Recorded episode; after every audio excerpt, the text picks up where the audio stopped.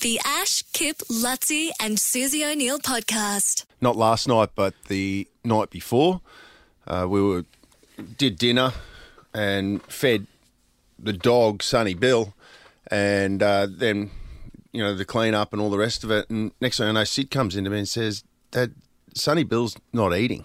And, like, he loves his food, Golden Retriever. Like, he lives for food. Uh-huh. And I was like, oh, that's weird. So I've gone out with Sid to see Sonny Bill, and he just doesn't look well. Like, he's just he's lethargic, and he's lying on the floor near the food, which was good food too. It was. What were you feeding him? He had some dry food and some fresh mints.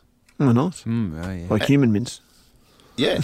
You know what I mean? Not Carol Baskin. Beef mince. But, yeah, it was beef mince. Baskin. Yeah. Not Baskin mince. It wasn't from Carol Baskin. But yeah, but Golden, like, he loves it. Golden Retrievers smash their dinner, don't they? Lives for it, and he won't eat. And I'm like, what the hell? Like, and I was picking up little handfuls of mince and, like, putting them right under his nose, and just no interest in it whatsoever.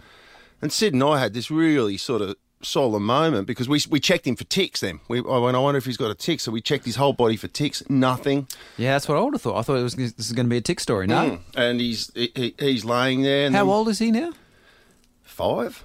Oh, okay. It's not that he's old. He's still fit and healthy, but he was just lethargic. That's all he was. And we had this sort of solemn moment, because it's not until you're sort of faced with your dog's mortality like that you real, like, I was like, God, he's such an important part of our family. Ah. We're sitting there, we're patting him, we're going, don't be. Jeez, you think he's going to die?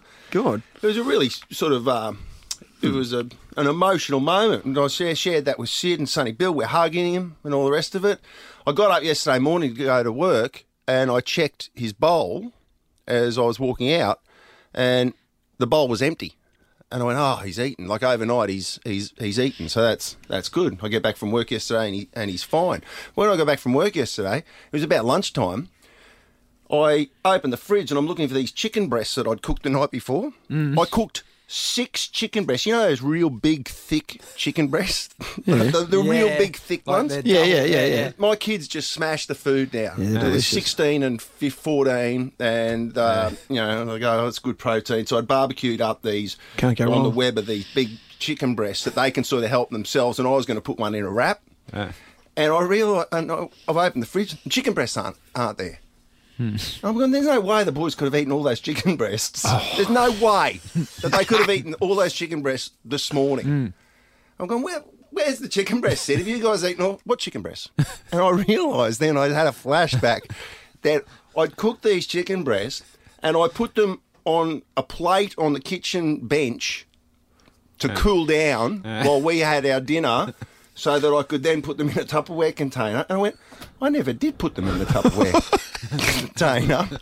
He smashed them. And I remember that when I was doing it, Sonny was sitting there watching me, and then I've walked back out to the barbecue to continue on cooking. He's obviously jumped up, eaten 6 chicken breasts, like 6 huge, big chicken breasts.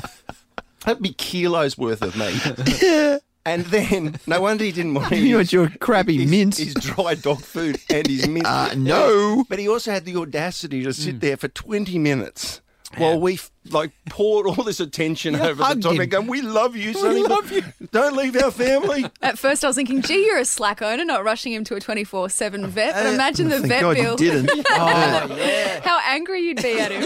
He stole your chicken. Got 20 minutes worth of hugs. The Ash, Kip, Lutzi and Susie O'Neill podcast.